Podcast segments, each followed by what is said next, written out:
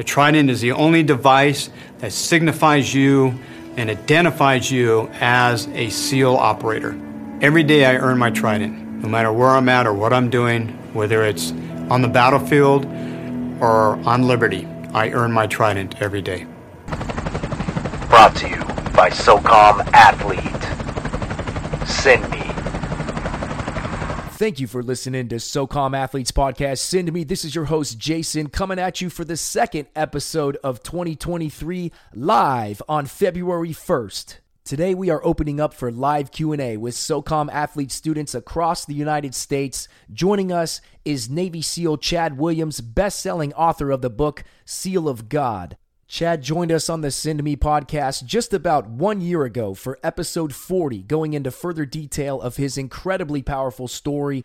If you haven't already listened to episode 40, give this episode a pause, go back and listen to our episode with Chad. So without further delay, let's get this podcast episode going. Chad, my man, how are you doing today, brother? Very good. Beautiful day out here in Huntington Beach, California. So I definitely can't complain. Another day in paradise. Right on, brother. It's been almost one year since you came on the podcast. Wow. What's been going on since last year, 2022? I'd say I'm still doing the, the the stuff that I was doing before, a lot of the itinerant speaking, travel speaking, but just to a greater capacity. Yeah, so things have uh, really picked up. I began to step my foot out a little bit more into the corporate realm. You know, as people that watched the pad- podcast last time, they they might recall, or maybe this is the first time, but I do do a lot of faith based speaking I mean, it's in the title of the book. Sometimes it's a surprise to people. Like the title of the book is Seal of God. And they like read the book and they're like, wow, I, I didn't know it was going to be all about like God towards the end there. It's like, well, the title of the book, bro, come on. It's like, how's that a shocker? Uh, but I do a lot of the faith based speaking. But I started stepping into uh, the corporate world and, and talking more about, you know, leadership, things that are derived from the SEAL teams. But I find that any truth that you ever grasp onto will find itself rooted back in the teachings of the Bible.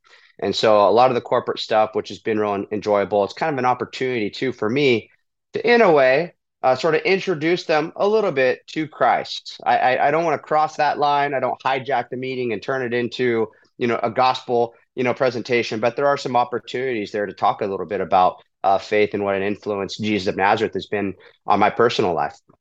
No, that's very effective, Chad, especially when you're sharing your personal story and ultimately displaying your passion and your love for what you've done for your country. And if people want to know a little bit more about that, then they can approach you. They know that you're going to be willing to talk about that. So it's it's just planting seeds. It's incredible work.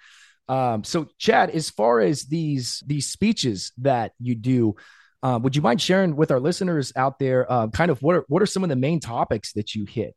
Uh, I like the number seven because it's a number of completion. So I have seven principles or maxims that I'll take folks through and kind of break down how it plays out on the battlefield. And so I might open up with, you know, like a scenario out in Iraq, the last operation I was involved in where we're going after, you know, an Iraqi policeman that wore that uniform by day, but at night back home, you know, he's a bomb maker. And as we go rolling up to go get this guy, this is the final op. Like this is this is the one. After this, we get to go home. Well, instead of being business as usual, uh, this guy knew that we were coming, and it wound up being the biggest, you know, gun battle that you know we were involved in, the most dangerous operation we're on that entire deployment as we get set up on an ambush. And so it truly was the team's ability to shoot, move, communicate, and these principles I share with people that led to mission success and all of us making it out of that situation alive. So a quick breakdown of all of them is it starts off with goal setting and so I play off a fundamental of shooting that you learn, you know, in SEAL training. I'm sure you learned as well is you aim small, miss small. You know, the more particular you could be about whatever it is that's in your crosshairs, the better shot you actually have of hitting it. Like for instance, if I have an enemy insurgent that's flanking my team, bearing down on us, and my goal is just to put a round through this guy somewhere and I miss, what happens? I miss my goal. I don't touch my target. But if I say forget just trying to hit this guy, what I'm looking for is I'm trying to find you know, his second, third button down on his t-shirt. Now I'm aiming small. I'm not just trying to hit him. I'm going for that third button down. That's what's in my crosshairs.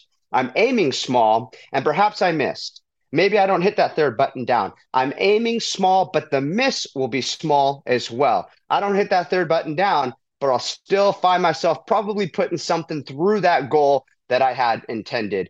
And so this applies from the battlefield into business and whole life stuff. You know, it's one thing to kind of start off with this general idea of like, you know, I want to be more successful. That could be a goal, you know, or, uh, you know, I want to do something significant with my life. All right, that's a goal. That's kind of where I was at coming out of high school in junior college. You know, I, I just knew I, I didn't want to live a wasted life.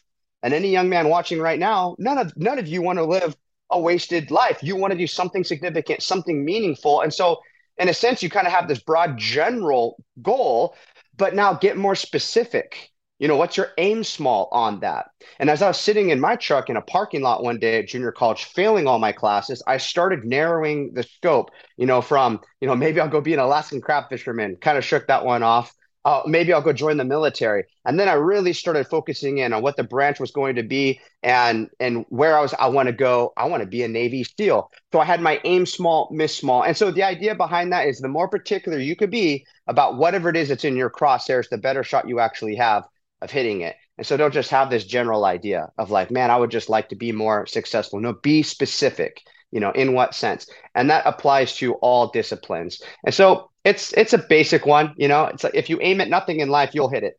That's what the enemy's doing overseas half the time. You know they're just holding a weapon over the wall pulling the trigger and just hoping that it hits the target. Eh, that's that's how the enemy operates all right? If if you want to be a part of like special operations we're surgical. We're very particular about whatever it is that's in our crosshairs and you have a higher success rate. I kind of phase it into, you know, well, once you have your aim small, miss small, what type of man or woman is it that actually succeeds when it comes time to pull that trigger? And I like this one right out of our SEAL creed. It's the common man with uncommon desire to succeed. And I love that because, you know, I think a lot of people have the uh, misconception, you know, that that SEALs or any kind of special operators out there are these guys that are just born and bred this way. Uh, they were just blessed with some kind of DNA that produced some kind of muscle and stamina to where it's one of these things where you either have it or you don't. I, that couldn't be further from the truth from my observation of things. I used to think that way. Like, what's the deal? Like, do some people just have it or don't? But I've realized that this is actually something that can be developed. And this is something that's internal. And that's good news because there are things about your DNA that you cannot control, right? I mean, you didn't get to pick your DNA, but here's the good news like DNA does not determine your destiny. Like the most important stuff, the controlling influence really comes down to desire. You know, what kind of heart, what kind of mindset do you have? How obsessed are you with whatever it is that's in your crosshair? So that's why it's not the uncommon man with uncommon desire. It's just the common man, but with uncommon desire to succeed. And I have seen that play out time and time again from within my own BUD/S class you know, looking around at guys that you try and pick out that you think will make it and others that won't. And I remember looking at one guy thinking when the instructor said, you know, gentlemen, look left, look right.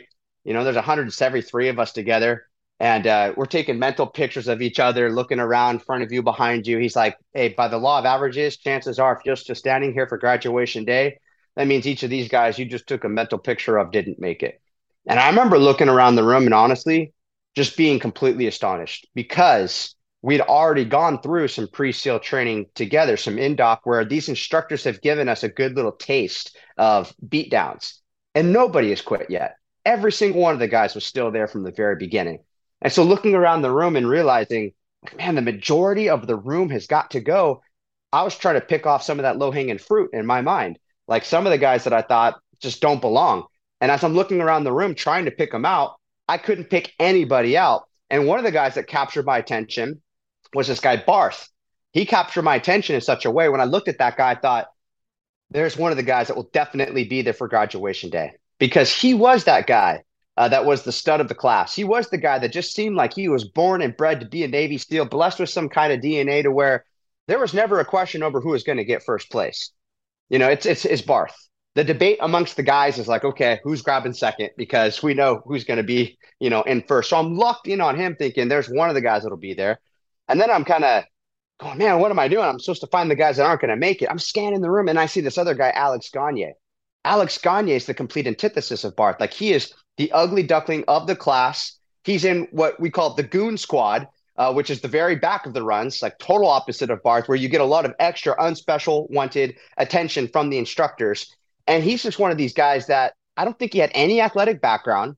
He just rolled off the couch one day, unplugged the electronics, and decided this is what I want to do. I want to be a Navy SEAL. And so, him here amongst us, just by the look of things, it actually was kind of an insult. You know, it's like, what is this guy even doing here with this right now? How did he make it through the bare minimum requirements to even get in? So I'm looking at him thinking, not only is he going to quit, he's the locker room talk. Everyone's talking about him. Like he's going to be the first guy to quit out of anybody. Well, the irony is that by the time we get to the most difficult part, you know, of training, Hell Week, who's amongst the first to quit at that stage? Well, it's not this guy Gagne who's still there somehow. Amongst the first to quit was this guy Barth, the stud of the class, the guy that everybody would have picked as most likely to succeed and make it, and who was one of those guys that ultimately made it through that pipeline and became a Navy SEAL. This guy Alex Gagne, that runt of the litter, the locker room talk, the guy that everybody thought not only will he quit, he will be the first to quit. I think that that demonstrates the truth of that that principle, uh, and, and this goes for anyone out there of just simply being a common man with uncommon desire to succeed. DNA in the case of Barth did not determine his destiny. The most important thing here wasn't DNA, it was desire. And so you could have that mindset, right, where you don't really want it that bad, or you could have the die before you quit mentality of a guy like Gagne. And that guy made it all the way through that pipeline. And so I spend a lot of time probably on that aspect of things because it is, I think, one of the most important ones. Once you have a target, what type of man or woman are you going to be? Uh, and then from there, I kind of move on into, you know, leadership, uh, how we practice leadership in the teams, no different than what you've experienced, I'm sure, uh, where it's always about the team first, then your buddy, then me. And so the I is always last. You know, esteeming the needs of others is greater than your own. Hey, that sounds biblical right there. Like I said earlier, like any truth that we ever grasp onto will find itself rooted in biblical teaching. And so this is a practice of the SEAL teams. It's humbly I serve, it's team first, buddy, then you, always looking out after one another. But this is also how Jesus led. He's the ultimate servant leader. In fact, he's well known for saying, What? I didn't come into the world to be served, but to serve. Like he got down and washed his disciples' feet and invested into them. And what happened out of that is like it blew their mind because that's so the opposite of how leaders treated before. They would just throw their weight around. And that's how the rest of the world is. The rest of the world just kind of throws their weight around. You know, I'm the boss, I'm the manager, I can call out the shots. And sure, that's one leadership model. You can rely on chain of command, you know, but you're just going to be like smoke to the eyes of everyone else around you. And so, any of these young guys that are looking to maybe be officers and, and get into what type of leader do you want to be? Do you want to be the leader that just relies on the authority that you have, but nobody really genuinely likes you and there's no loyalty towards you? Or you could decide to be the servant leader that invests into and develops those that are around him so that when you have a call, when you have a task, when you say to your team, hey, push left, and this means going into a hail of bullets right now, do they have that type of loyalty where it's like, hey, if my assault leader wants me to push left and go to hell of bullets, I will do this for him? Or is that going to be the moment where they go, you know what? I question his judgment right now. And so those servant leaders, what comes out of that, like with with Jesus, is he gains this loyalty out of it. His followers are looking at him saying, Here he is, our leader doing this for us when we should be doing these types of things for him. Something came out of that. I said that money cannot genuinely buy its loyalty, so that when he gave them a task, they were willing to literally go the extra mile they were literally willing to put their lives on the line and sign their testimonies in their blood for that. And so, again, you could be a prideful, arrogant leader. Maybe you come from humble beginnings and you think, I'll never be that way. Beware of the pitfalls of pride that come creeping in once you have that power and that authority. And maybe a leader like that gets a great idea. Maybe a leader like that has some type of aim small, miss small. You know, here's a direction we all should be going in. Uh, but what happens is, is he needs a group of good sled dogs to see that thing through. But if all you're left with is a bunch of guys that are only going to give you the bare minimum, you know, as soon as they could clock out, as soon as they could check out, like that's it for them. That idea will always be like a like an eagle with its wings clipped. It'll never soar quite as high as it could have. You know, whereas these servant leaders, which is what we practice, you know, in the teams and special operators, it creates this sort of family dynamic where we're not trying to stab each other in the back, we're covering each other's back. You know, it creates this sort of family da- dynamic where that servant leadership truly is the glue that holds that fraternity together. And so, going on from servant leadership, I, I, deal with how we deal with adversity in the teams. We're forged by adversity, uh, and that's just really a matter of like perspective. You know, when when the chips are down, when you get knocked down, or you get to just stay down, you're going to look at this as you know, this is one of those things that's ultimately going to mold me and shape me and teach me things like perseverance that I can only learn if I have something I needed to persevere through. how could you ever develop qualities, right? Like in perseverance or endurance if you've never had something that you had to endure through. Uh, and then into earning your trident every day. A lot of this is really right out of the SEAL Creed, which is all about striving for innovation, never resting on your laurels, never just saying, "Hey, I've arrived, I've made it." You know, because we're dealing with an enemy out there that's constantly evolving, adapting, becoming more sophisticated. I mean, look at the sophistication of weaponry they have now in Afghanistan. Billions of dollars of some of our cutting edge technology and you know, Jason, that's like our little brothers. That's that's our children one day are going to be up against that. You know, now they have remote weapon systems, you know, that we had a total advantage with before. Now it's in their hands. Now they have the night vision goggles like surplus, right? They have all kinds of stuff. And so if we're just relying on, you know, whatever it is that got me by to earn my trident back in 2004, those are the tactics or 2005, those are the tactics I'm relying upon. That's a great way to get totally wiped out on the battlefield. And that's true in life as well. Just look at how much the world has changed around us just simply since 2020, just simply since the COVID era. And so, with this constantly influx, changing, and evolving world, we all need to be earning our trident every day, which is just that striving for innovation and not resting on those laurels. You know, like think of the dinosaurs. Dinosaurs are big, powerful, strong creatures, right? But what did they lack? An, an ability to adapt to their surrounding environment. They're not here anymore. Uh, and then the last two that I get into is uh, just how you control your emotions and actions, regardless of the circumstances, which I think actually has a lot to do with mental toughness. I mean, I think that's like that's a very good definition of mental toughness. Is and this is in the creed. It's an ability to control your emotions and actions regardless of circumstances. And so I think that that can be developed the same way you can develop mental toughness. And then the final one is you know, where we really find, I guess you could say, that heart, that will, that mindset to be that common man with uncommon desire. In the teams, one of our last lines of the creed, it says that in the worst of conditions, I'll rely upon the legacy of those who have gone before me to steady my resolve, to guide my every deed. And so before we go out and operate, you know, maybe you have a little pep talk from Master Chief before you go. This has happened where he's saying things like, well, all right, boys, as I send you out on this one, there's a good chance not all of you come back alive or on one piece. I don't care who you are. That kind of messes with your head a little bit. And so, how do you reorient yourself? Well, before you don't leave them there, you know, we'll retell the stories before we go out. You know, we retell the stories though. Hey, before you go, don't forget what Mikey did. Mike Monsoor, you know, on that roof in Ramadi. You know, he, for those that don't know the story, Mikey was a, a SEAL. He's in a class before me, and he ended up out there in Ramadi providing protection, cover for other SEALs that were out on a road as he's up there on a rooftop with some other SEALs. And, you know, this hand grenade gets thrown up on the roof of all the places it bounces off of his chest, falls into the dark. And if you could imagine the setup was that he had an exit just a, a step pivot away. So he totally could have saved himself. But here's the rub is that there's other SEALs that are on the roof in these proned out positions. They don't have time to get up and make it past this grenade. And so Mikey's last words was grenade so these guys could take some form of cover as he threw himself over the top of this grenade covering it and it went off and he absorbed just that the, the wrath of that that shrapnel all in himself and he died but because of what he did every single one of these other guys on the roof they all lived and so you could say greater love is no one than this one that lays down his life for his friends. And so, in the retelling of these stories, in the worst of conditions, relying upon the legacy of those who have gone before me to steady my resolve to guide my every deed. When you reflect on the stories of Michael Monsoor or my mentor Scott Helvenston, you know what that does is it steels my resolve. It gets me fired up, and I, I don't worry about myself. You know, I get focused on the operation at hand. And so that was kind of like a 30,000 foot view of like, uh, I don't know. That was excellent 30,000 foot view, talk. Chad.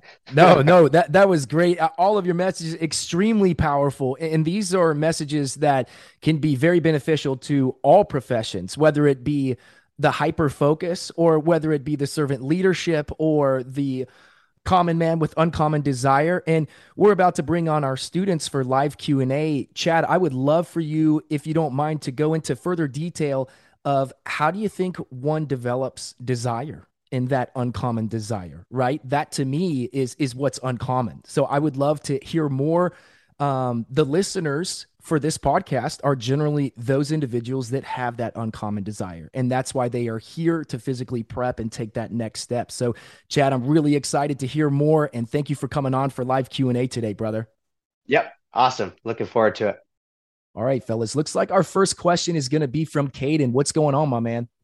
How's it going, guys? Um, Jason, good to hear and see from you again. Um, Chad, I've read some of your book and I love everything about it. I love everything you got going on. I'm trying to go to BUD/S here in August, and I'm mm-hmm. training. I've been to two hell days with Jason. He's kicked my ass both times, so it's been a good time.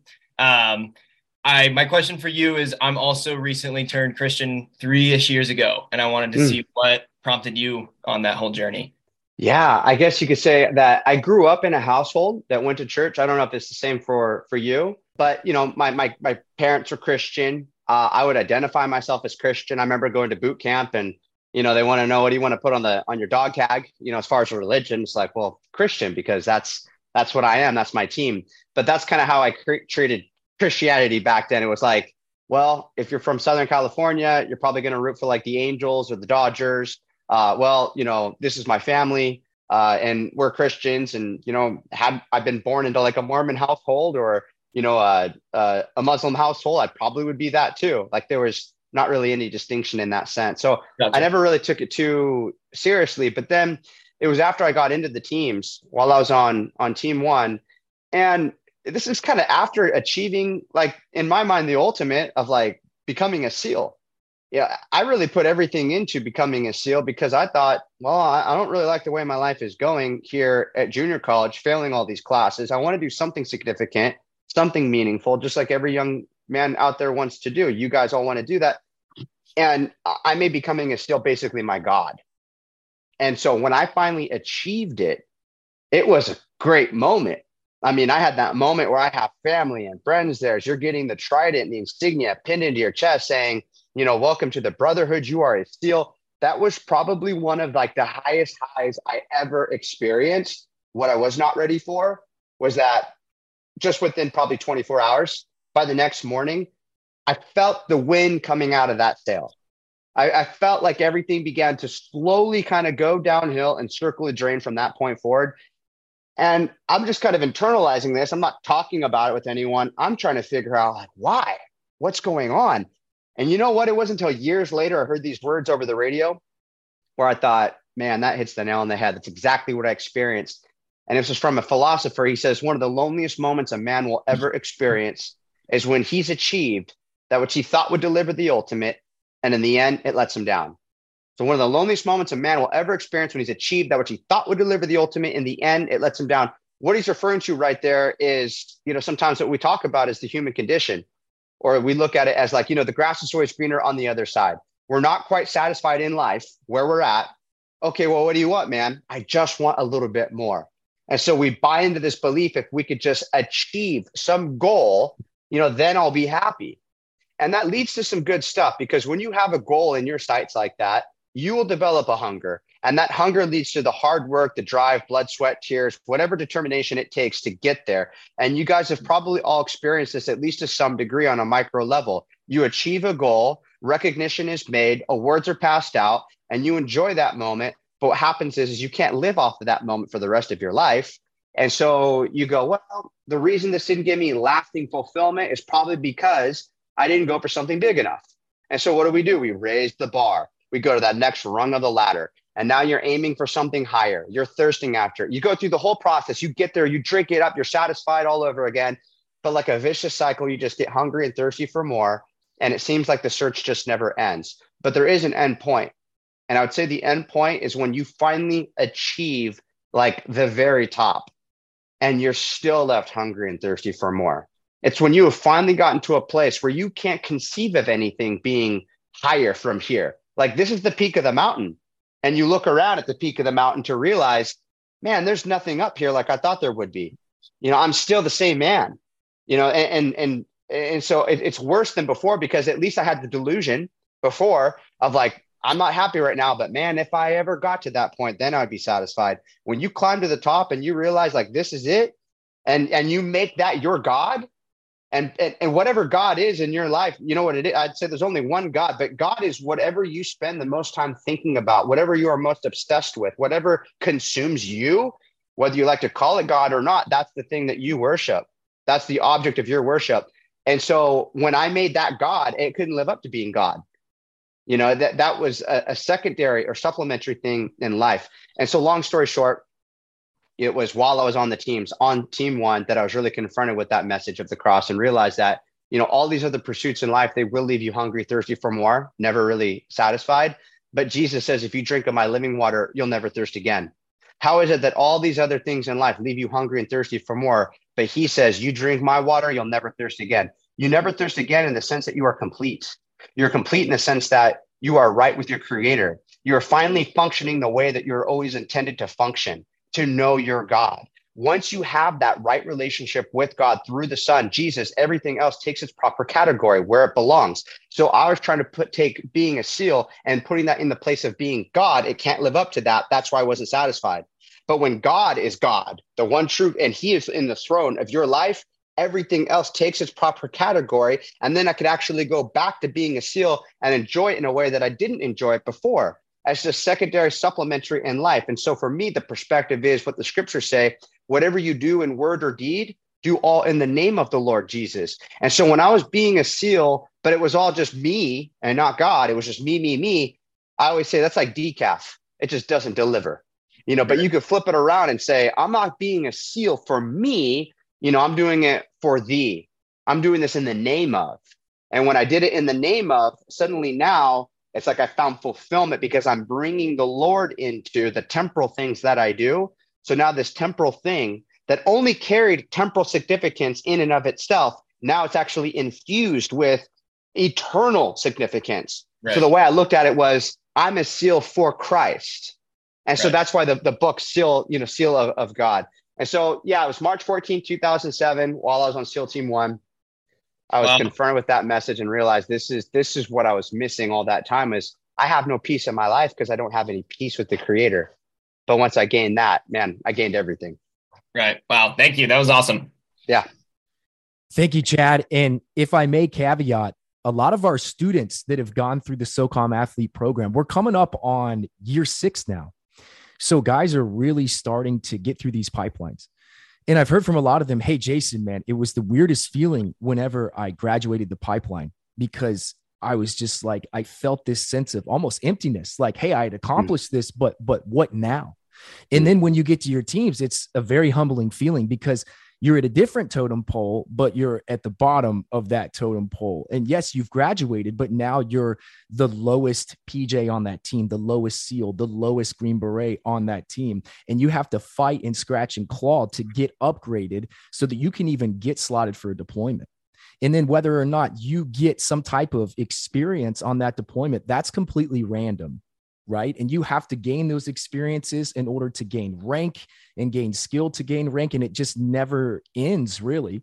And as you guys know, there's different levels that you can take your operability. And that's the tier one level primarily. This is SEAL Team Six, Delta Force slash CAG and the 24 Special Tactics Squadron for the Air Force. I've even spoke with individuals that are on those teams that are dealing with what Chad was speaking of, of this sense of emptiness where they thought, when I get there, I've made it. When I get there, I'm going to finally feel like I am whole.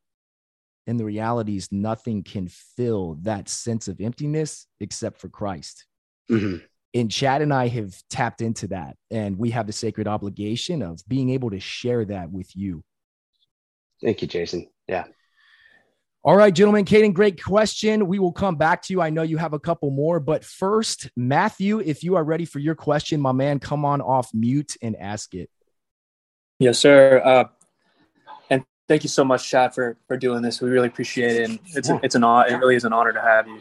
My question is, how did your faith impact the team environment, um, especially at first versus over time? How did the environment sort of change for you before you were Christian and then afterwards? Man, that's a good question. Um, I'll give you guys some some tips along the way here too. Uh, so since I had such an abrupt change suddenly, like while I was on a team, uh, that abrupt change was not welcomed so much.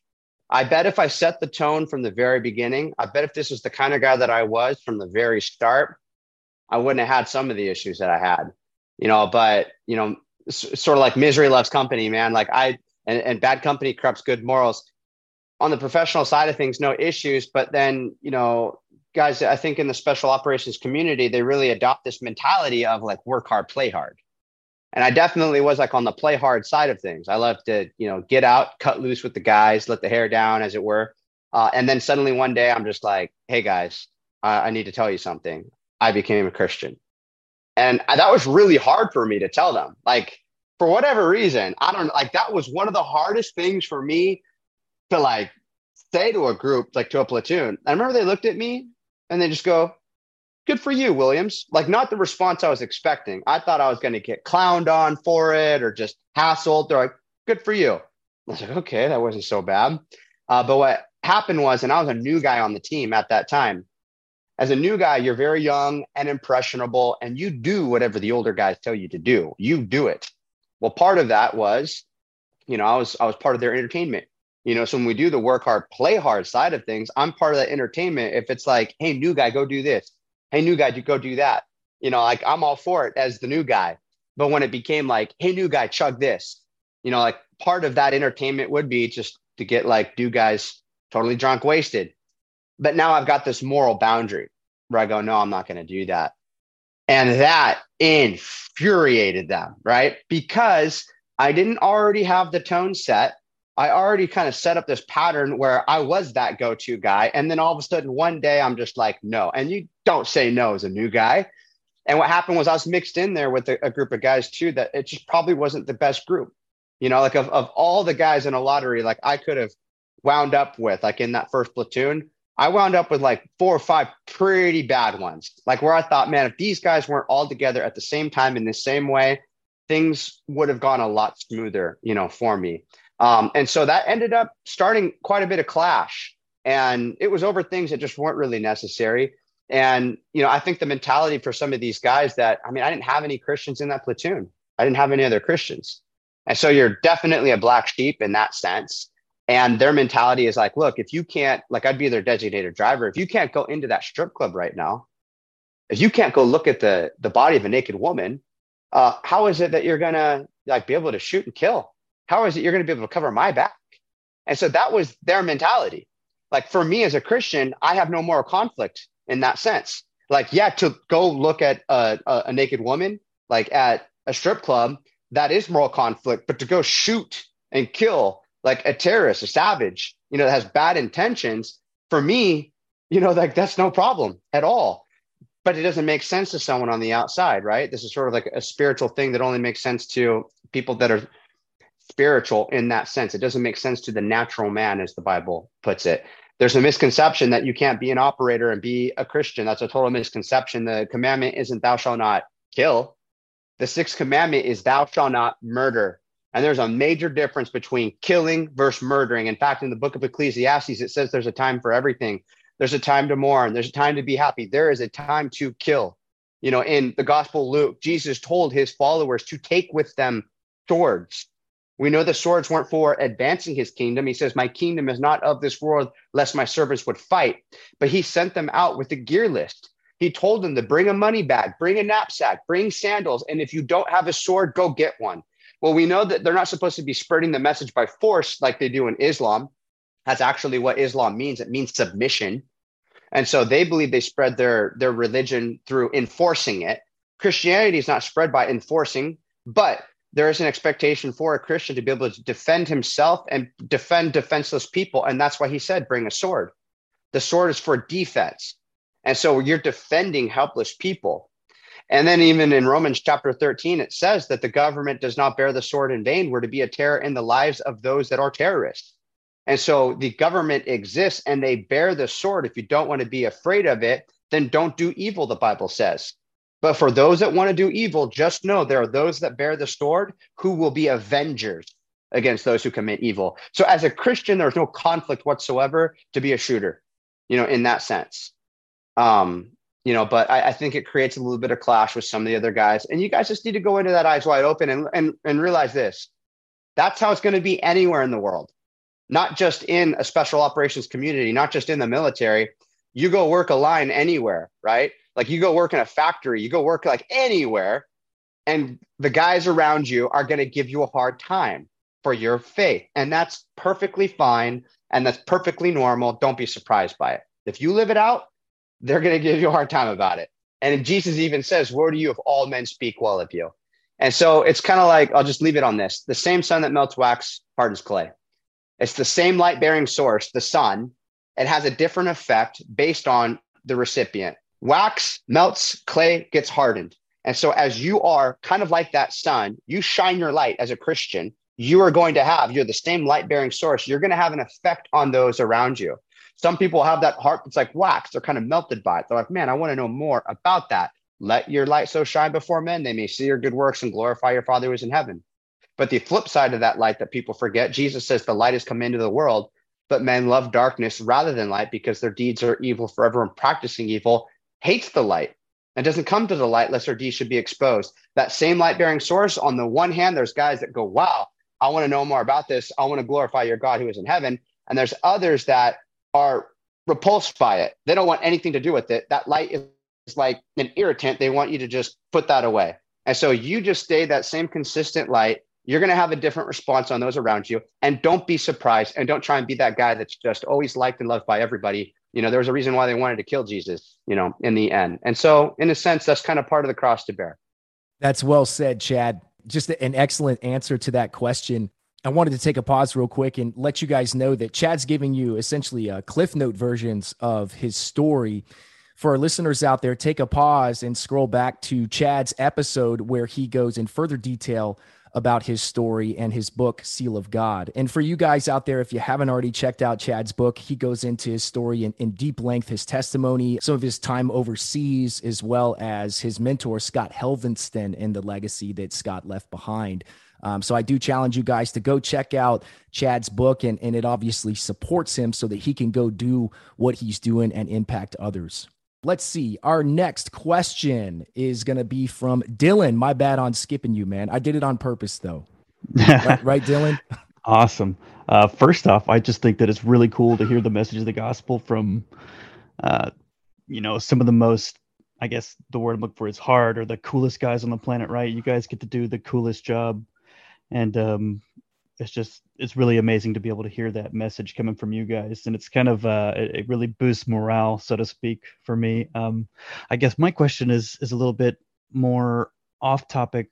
Um when you when you went into BUD/S when you enlisted in the navy mm-hmm. um like what was your fitness journey like? Like where did you start out? Did you start out training really hard mm. before you got there like knowing that what you wanted to do was to go to BUD/S and become a seal or did you like you know you show up and and you're like oh there's this thing called BUD/S. Cool sign me up for that. Yeah i guess you could say like athletically in my background i played a little bit of baseball as a kid but probably what got me out the most was skateboarding. And you don't really think of skateboarding as like an athletic you know background but i mean looking back on it now just man the impact on the legs like hitting 10 stair handrails and i mean yeah. that probably gets your legs in pretty good shape. Um, but like the first run I ever went on, I ended up getting linked up with a Navy SEAL by the name of Scott Helvenston, who's like probably the most in shape Navy SEAL. Like honestly, if he was still alive to this day, you would be hearing about Scott Helvenston right next to David Goggins. He was the youngest man to ever like he's a guy that holds records. Scott is the youngest man to ever make it through SEAL training. He completed it at 17 years old. I mean, talk about a guy that was not the victim of his circumstances. Uh, he grew up in over 20 different foster homes. And so the he ended up in the military as a teenager and completed training by the time he was 17. That's the record on the books. Uh, he is a world champion pentathlete. He's the fastest Navy SEAL in the SEAL training obstacle course. He's on a TV program where he raced a chimpanzee, the only guy to do it, raced a chimpanzee through an obstacle course, pulled ahead of the monkey on monkey bars. Uh, so phenomenal athlete. And I got linked up with him. And uh, I, I think that this is just a testimony to like how important it is to have mentors you know, because he really helped me to level up. He really like showed me like, yeah, there's levels to this game and this is what's out there. And I think like the first intentional run I ever went on was with him. I didn't have running shoes back then. I ran in a, a pair of like cab fives, like vans. And uh, he gave me my first pair of running shoes. The next time we linked up, he gave me like a hand me down pair. Uh, but I, I guess you could say I started intentionally training for BUD/S not that far out from actually going into BUD/S probably all within a, a one year time frame but you know i did have that skateboarding in the background i did surf a lot so sponsor for for, for skating but I, I, surfed a lot so i was familiar with the water i was a good swimmer. So that's helpful. Look, here's the thing that takes guys out of BUD/S. If you guys are going to BUD/S, definitely be concerned about calisthenics, but I've never seen anyone quit during calisthenics. I've never seen anyone at the pull up bar, you know, just decide they're going to go ring that bell. I've never seen anyone on the grinder, you know, doing flutter kicks, get up and walk off and decide I'm going to go ring that bell. It's, I'm sure it's happened, but I've never observed it. It happens on the runs, it happens on the swims. Those are the two places. And so I always think of that as like the twin peaks of BUD/S. If you want to make it through BUD/S, you need to become a very good runner and a very good swimmer. You should be able to do it at the drop of a hat. You should roll. You should be able to roll out of your bed and go run a marathon, like in, in, any given moment. If you get really good at running and really good at swimming, you're going to meet a good place. Then you have the hardware. You have the hardware to make it, and then in Hell Week they're going to test your software. They're going to see do you have it here. Anyone that makes it to Hell Week, if you can make it to Hell Week, you have proven you have the hardware. And then in Hell Week, it's going to be a challenge on that software.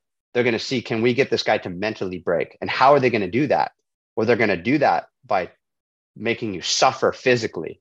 And so they use physical suffering, those tools, to see if they could get you to break mentally. But you got to know if you could just make it to Hell Week, physically, you have what it takes to make it the rest of the way.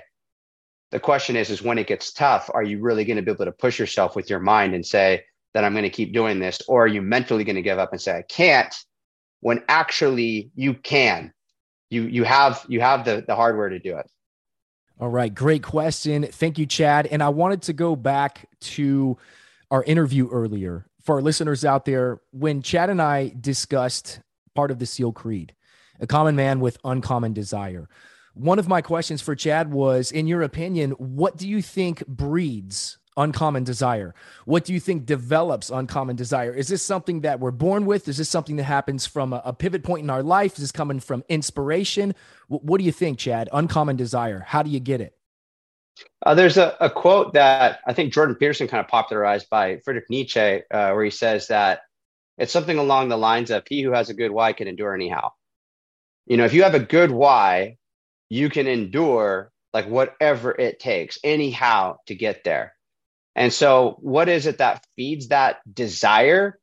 I, I think it's got to start within a little bit to some degree.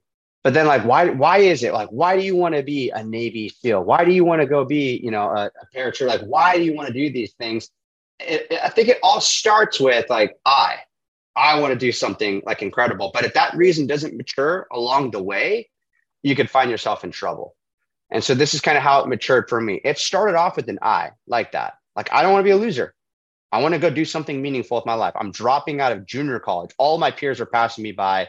Like when I was younger, I got told things just like any one of you. Like there's people in your life that will speak to you and tell you you could do anything you want to do. You know, and that big word potential gets thrown around. And that's all very true. But there does come a certain point in life where you need to kind of question, hey, what trajectory am I on right now? And so as I was in junior college and all my peers are passing me by, I'm not even making it at the local community college level. I'm like, dude, what is happening? I, I got to turn this around. And so for me, I'm thinking, what can I do with my life?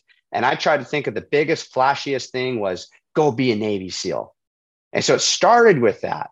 If it was only that, I don't think it would have gotten me through training. It started with that, then get introduced to my mentor, Scott Helvenston. And this is all just kind of how it all worked out. And I developed a bond with him. He became like a second father to me. And uh, man, just like just before I went in, my last conversation with him on a on a phone, which I did not know was going to be the last, was him telling me, "All right, Junior, about to go do this thing." He's referring to going off to Iraq, and uh, he says, "I just want you to know something though that I've never told anyone I've ever trained before." So I'm listening, you know, like this. I know this is going to be pretty important to me. And he says, "I know you're going to make it through SEAL training." It's like that right there. To hear that from my mentor, I can't even put into words how much that meant to me. And it was just days later, I look at a TV screen and I see a picture of him on TV smiling. And I'm like, what is Scott doing on TV right now? I thought he's off in Iraq. And I look at the bottom of the screen and that's where I see his birth date followed by a dash and it says March 31st, 2004.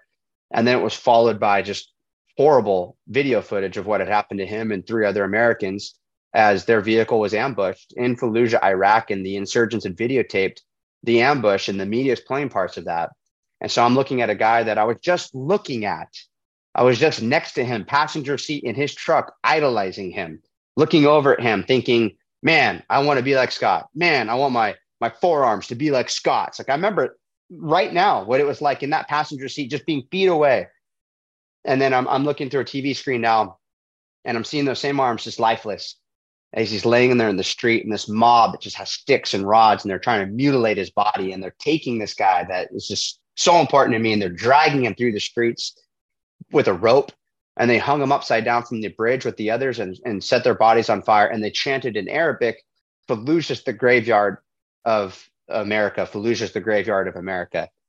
And so I think pretty needless to say, I'll never have the words to describe like what that moment was like and all the surrounding moments. But I'll be honest with you guys.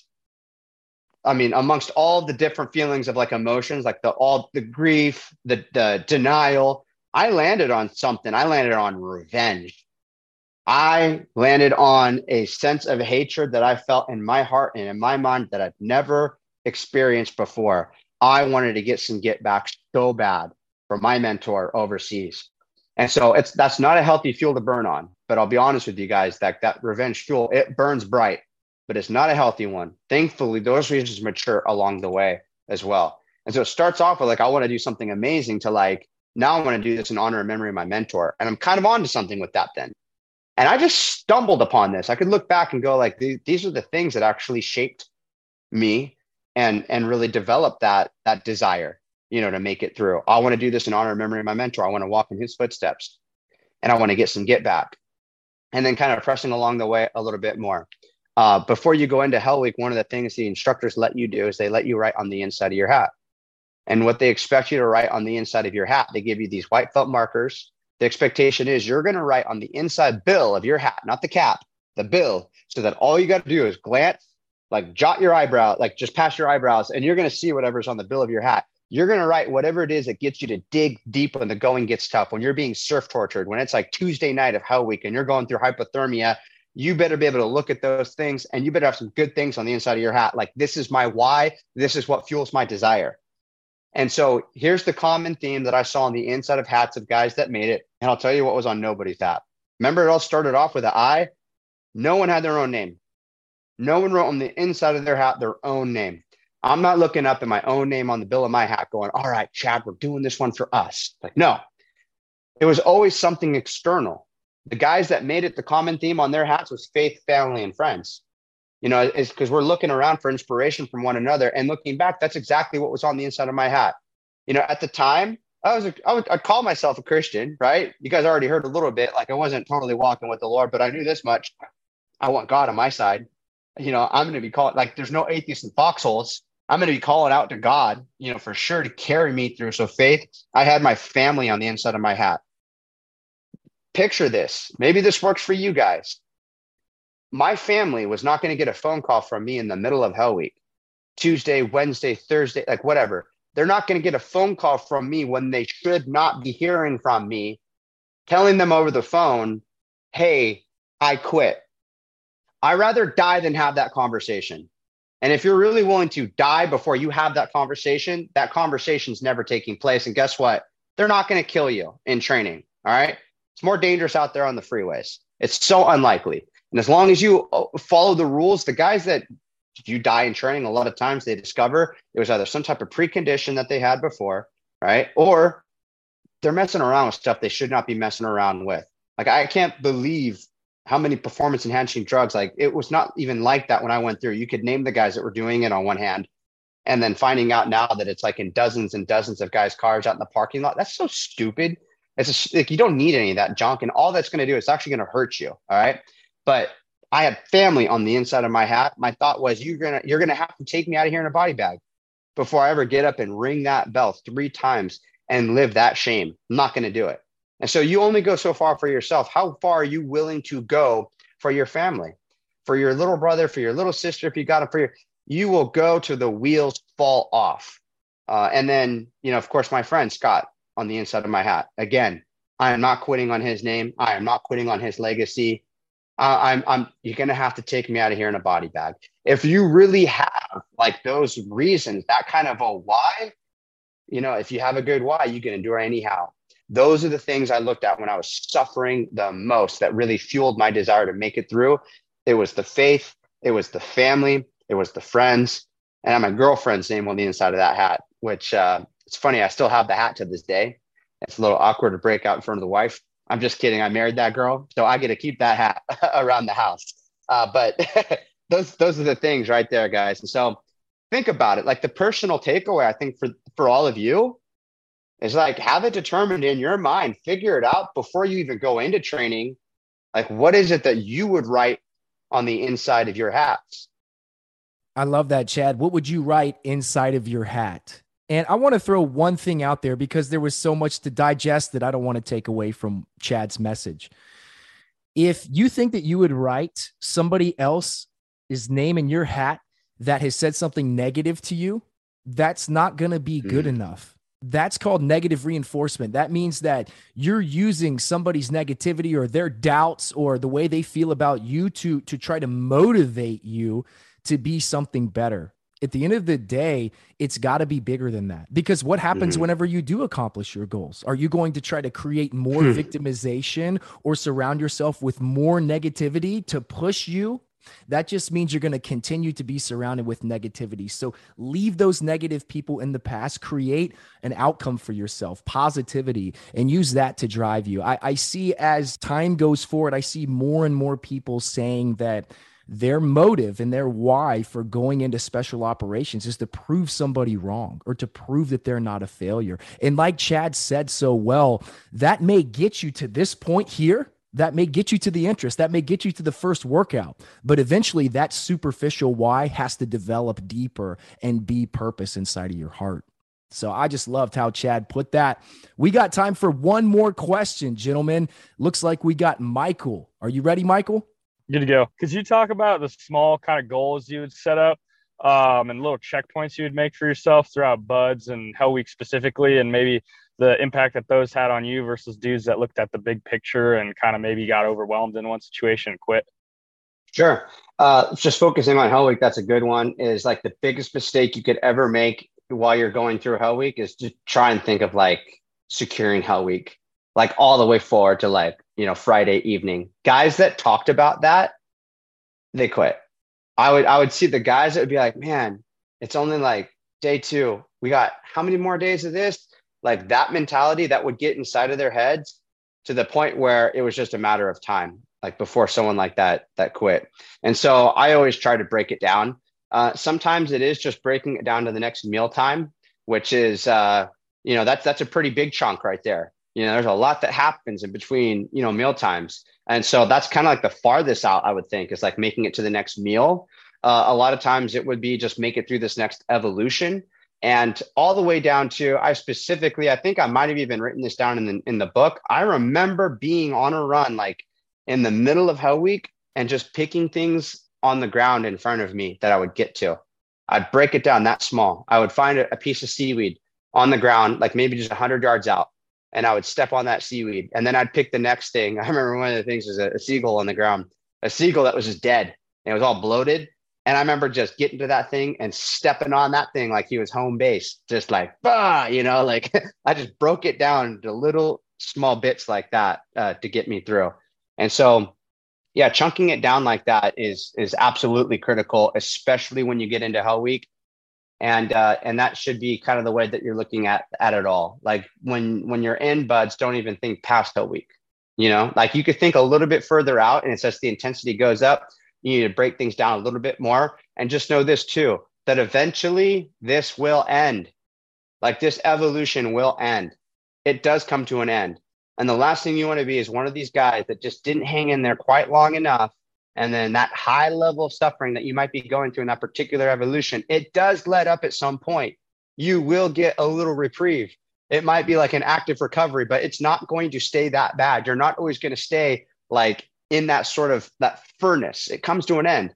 And man, to see the regret on these guys that just didn't quite hang in there. One of my best friends during Wetsuit Appreciation Day and Hell Week, they secured the evolution. He quit and he quit down the beach. So I was unaware of it when he did that. Otherwise, I would have done everything I could to stop him and talk him out of it. Um, but he ended up quitting. I hear the bell ringing off in the distance. People are telling me, hey, you know, so and so quit. And uh, I was just in denial about it at first. I ended up talking with him later, and he goes, dude, He goes, I was just so cold. I, all I could think about was just like warming up and, and he just lost the desire. But the sad thing was, is that it was within like a minute or two of him getting up out of the water to quit, they secured the evolution. If he just would have hung in there a little bit longer, but he was thinking too far ahead. He was thinking like, I can't do all of this. I can't do BUD/S. I can't do six months more of this. But I bet you if someone would have just gotten his ear and told him, like, could you hang on like five more minutes? He would have gotten through that for sure. Uh, and so just you're onto something there, you know, chunking things down, breaking it down, knowing that it will come to an end. And there's basically two different ways that you come out on the other end. You either come out with your head up, knowing like, hey, I hung in there and I got through it, or you come out on the other end with your head down, looking at all the guys that stuck it out and the suffering's over for them and the suffering's over for you too, but you walked away. And now you're you don't get to continue on with the rest of the guys as they go around off to chow and you see them laughing. You know, they were we were all suffering. Now they're laughing. They're already like enjoying each other again and running to chow. And class continues. They go on, you know, but the guy that walked away from it all just before it all ended, he's out, he's out for good. And it it it will affect your life for the rest of your life. I've met the guys that have quit and regretted it for a lifetime. And I don't think it should, but you know, I'm just saying that it, these guys that I've met, they I've met so many guys that are like, I was that dropout. I was that guy that didn't make it. And they have like top shelf items in their life. They'll say that with a kid right next to them. Like this is their son that they have right next to them. But they still have this huge regret about not making it through, like BUD/S.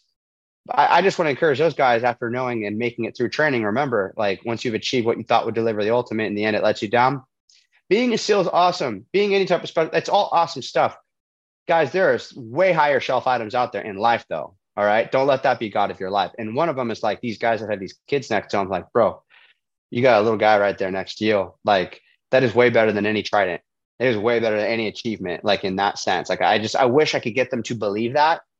But since they don't know, like what that trident tastes like, they they have a hard time, you know, buying into that or believing that. I'm long-winded, man. Um, but yeah, you're good. Chunking it down, breaking it down all the way to the point where sometimes you're just picking a dead seagull on the beach to go step on. Let that be home base. My man, Chad Williams, dropping powerful knowledge and wisdom. Any parting words before we close for today? I guess like the most important message of all would be seek first the kingdom of God and his righteousness. That's the most important message I'd have to share with anyone. It's it's going to be awesome to be a part of a, a special operations community for all of you. You get to fight for freedom. You get to sabotage the plans of an enemy. You get to disrupt, you know, like evil men that have intentions of stealing, killing, and destroying and, and bringing other people down with them.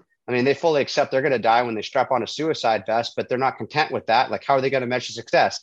Well, they measure success in terms of body count. How many people can I take out with me? But you have the opportunity to sabotage those evil plans. And so I love this quote by C.S. Lewis. He says, enemy occupied territory. That is what this world is.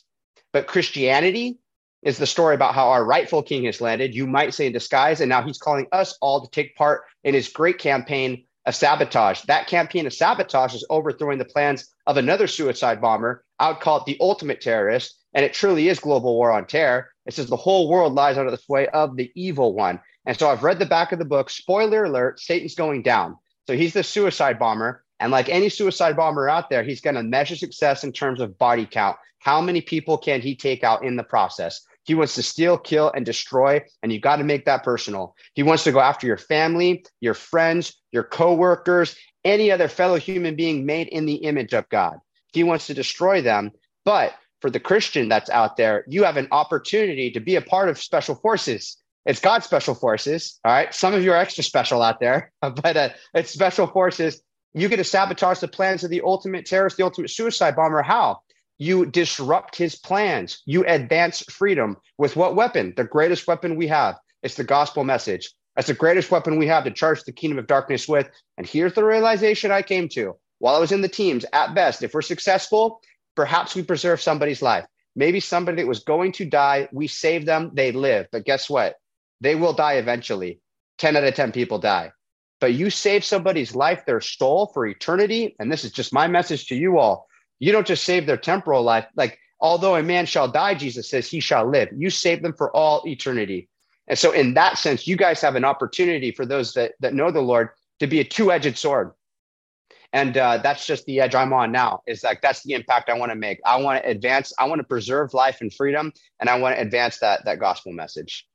Thanks again for tuning in to SOCOM Athletes Podcast. Send me this episode with Navy SEAL Chad Williams, author of the book Seal of God. If you enjoyed the podcast, please consider supporting us by giving us a five star written review on Apple Podcasts. And a big reminder that our March 11 Jacksonville Hell Day event and March 25 Denver Hell Day event are partnered with the Colorado and Florida Army National Guard Special Forces units. Attendance is 100% free. Coupon code COARNG for the Denver Hell Day event. Coupon code FLARNG for the Florida Hell Day event in Jacksonville. Don't miss your opportunity to receive world class training from the very special operators that you seek to one day become. Take the step forward and get registered for Hell Day now. Event registration, further information, and frequently asked questions can be all found on the SOCOM Athlete website. Thanks again for tuning in to SOCOM Athletes Podcast. Send me, we are out.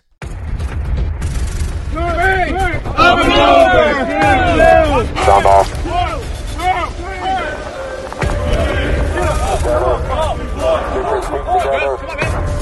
We got! We are. Thank you. Up. Up. Down. Up. Up.